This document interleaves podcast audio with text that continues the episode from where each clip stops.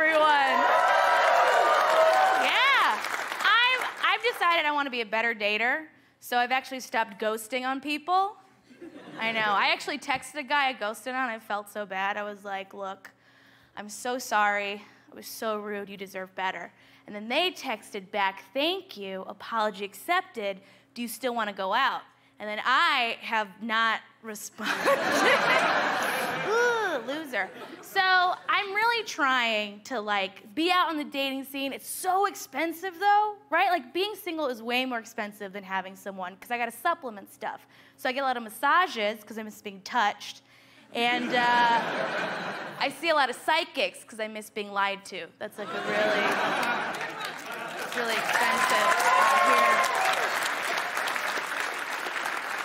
But I love all the dating apps. I think they're great because you can always tell what part of the country you're in depending on the guy's photo every time. New York, LA, the photos are the same. It's just like headshot, headshot, guy in a boat, guy in first class, check out this tiger, all the time. But then I'll go to like the middle of the country or the south, and then suddenly the photos are guy with dead deer, guy with dead fish, guy cradling AR 15. I shot this tiger. All the time. There's. Right? There's a dead animal in every single photo. Like, I'm gonna see it and be like, oh my God. If he did that to the deer. What's he gonna do to me? He's going to murder me. But then I'll go to fun places like New Orleans or like Austin, Texas, Portland, Oregon, and then suddenly the photos are guy in top hat on rollerblades. Just no shirt, rainbow suspenders. Hi, my name is Oreo.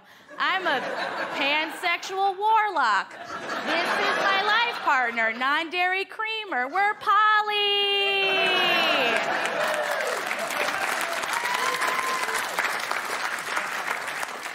I've been living here for four years uh, in LA, and uh, it's very difficult to be a woman here because every week we have like a new beauty product that's sold to us. It's just like, buy this, cleanse that, put that in your butt, right?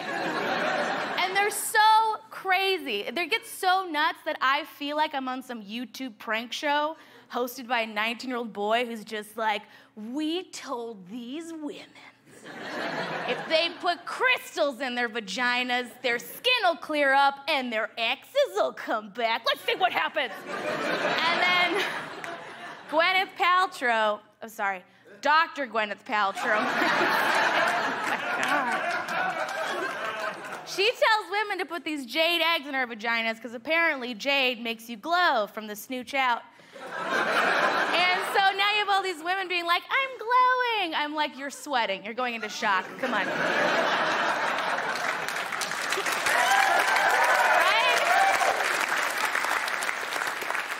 they're like, well, it helps with my Kegels. I'm gonna tell you guys right now if anyone here feels like their Kegels have come loose for any reason, just do your Kegel exercises. That is all you have to do.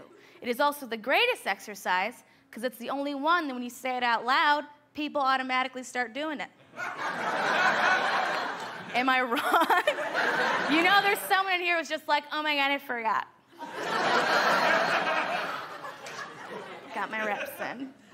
As you can imagine, I don't like these things, right? A lot of reasons, but my number one reason is uh, I don't even know this about me, but I'm a proud American, okay?